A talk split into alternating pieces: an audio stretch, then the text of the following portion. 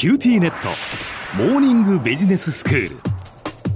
今日の講師は塚崎公義先生です。先生よろしくお願いいたします。はい、よろしくお願いします。今日はどういうお話でしょうか？今日はですね、日本の財政赤字はギリシャとは違うっていう話です。はい。ギリシャの政府が財政赤字で破綻したので、日本もギリシャのようになるんじゃないかと心配している人がいるようですが、日本とギリシャは事情が違うから、日本は大丈夫だよっていう話ですね。はいどういうことかっていうと、ギリシャはドイツなどと同じユーロっていう通貨を使ってるんですね。ええでこのユーロっていう通貨を使ってると便利なこともいっぱいあるんですが困ったこともいっぱいあるっていう話です。でギリシャは、まあ、財政赤字が大きすぎて財政赤字を減らそうってことで大増税をしました。それによって景気が悪くなりました。失業が増えました。であまりに失業者が増えて失業者が暴動を起こしたのでそれ以上の増税ができなくなりました。うんで増税ができなかったので借金を踏み倒すしかありませんでした。ということで財政が破綻したわけですね。はいでも日本では同じことは起きないと思います。そんなに失業者が増えてしまう前に頼れるものや取り得る手段がたくさんあるからですねう。ーんまずは日本人投資家が日本国債を買ってくれるっていうことがあります。日本人投資家にとっては日本の国債を買うと為替リスクがありませんね。アメリカの国債を買うとドル安円高で、えー為替差損、要するにドルが値下がりして損しちゃうっていうリスクがありますね。うん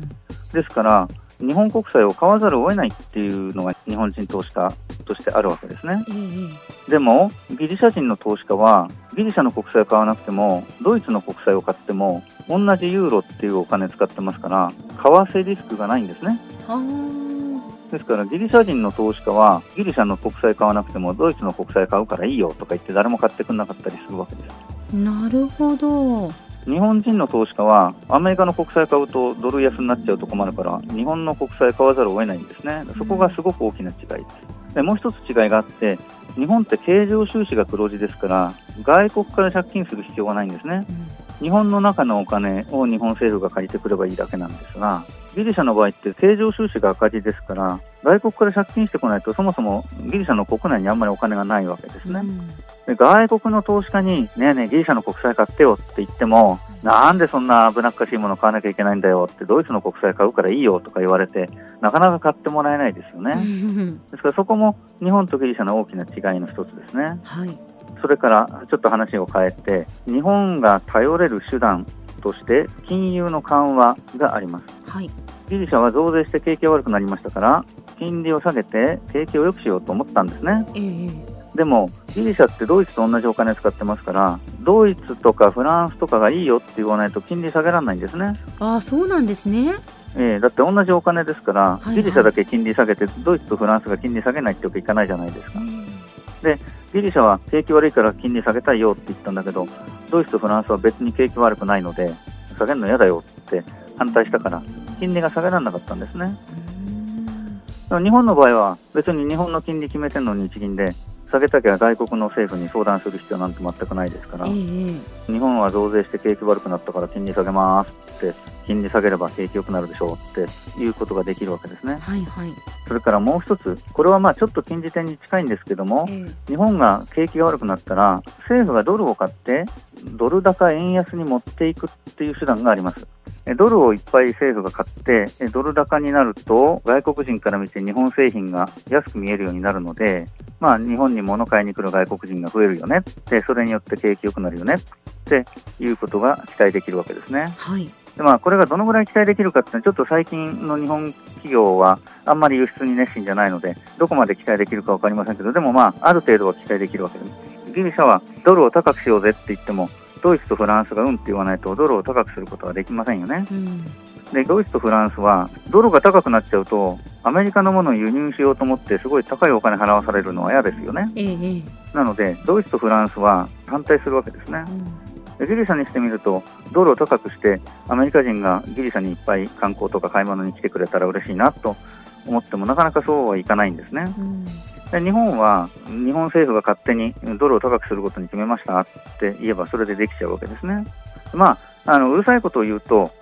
ドルを高くして、ドル高円安にするっていうのは、アメリカ政府が起こる可能性はあります。それはあのアメリカ人がみんな日本に買い物に行ったら、アメリカの解釈もありますからね。はいはいなので、普通は普通、なんでもない時に日本政府がドルを高くしますっていうとアメリカ政府に怒られるんですが、うん、でも日本の政府は財政赤字で破産しそうだから増税しましたで景気悪くなっちゃったからちょっとドルを高くして輸出を増やすことにしましたって言うとさすがのアメリカ政府もそんなことしたらアメリカの会社が困るだろうって言って反対するのもちょっと大人げないかなっていう感じがあるので、うん、まあ認めてくれるんだろうな緊急事態ですからね。はいっていうことなんだろうと思ってます。うん、それからあもう一つですね、ギリシャ政府にはない選択肢で日本政府にあるのは、借金を踏み倒す前に紙幣を印刷して借金を返してしまうっていう選択肢もあります。これ本当はまあ日本でもあんまりやってはいけないとされてるんですけど、でも最後の手段として借金踏み倒すぐらいならお札をするんだろうなと思ってます。でもギリシャの場合、お札をすろうと思っても、ドイツとフランスの政府がうんって言わないと、そもそもお札をすらせてもらえないんですね。はいはい、日本は、まあ、そんなことしたらインフレになっちゃうじゃないかとか反対する人いっぱいいますけど、でも破産するよりはいいよねっていうと、もう最後はしょうがないよねって、最後の手段としてお札をすっちゃうっていうことがあるんですが、ギリシャにはない。まあ、いろいろ言ってきましたけど、要するにギリシャと日本はいろんな違うところがあるので、ギリシャの財政が破綻したから次は日本だなっていう心配を単純にするっていう必要はないよね。っていうことだと思います。はい、まあ、ギリシャがユーロっていうお金を使ってると便利なこともいっぱいあるんですよね。ドイツの旅行者が両替しないで観光旅行に来れるので気楽にいっぱい旅行に来てくれるとかね、うん、あるいはドイツの投資家が為替リスクなしにギリシャの国債を買ってくれるっていうこともあるんですけどでもその一方で困ったこともたくさんありますよねっていうお話を今日したとそういう困ったことがいっぱいあるんだよっていうことが明らかになったのがギリシャの財政危機だったというわけですね。はい、ギリシャが財政危機になる前は実はアジアでも共通通貨を作ろうかって話が少しはあったんですよ、えー、でもギリシャの事例を見てああやっぱりやめとこうっていうことで今もう誰もそんな話してる人いなくなっちゃいましたよね、うん、では先生今日のまとめをお願いします。はい、えー、日本とギリシャは状況が違うのでギリシャが財政破綻したから次は日本だと考えるわけにはいきません。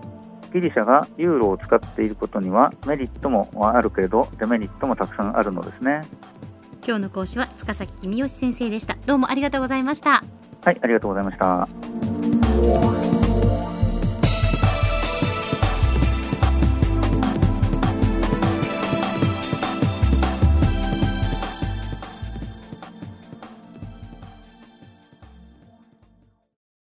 QTnet。私を捨てて他に乗り換えるの？君は僕には高嶺の花すぎたんだ。それに彼女はありのままの俺をそのまま受け入れてくれるって。今お使いのスマホそのままで。乗り換えるなら QT モバイル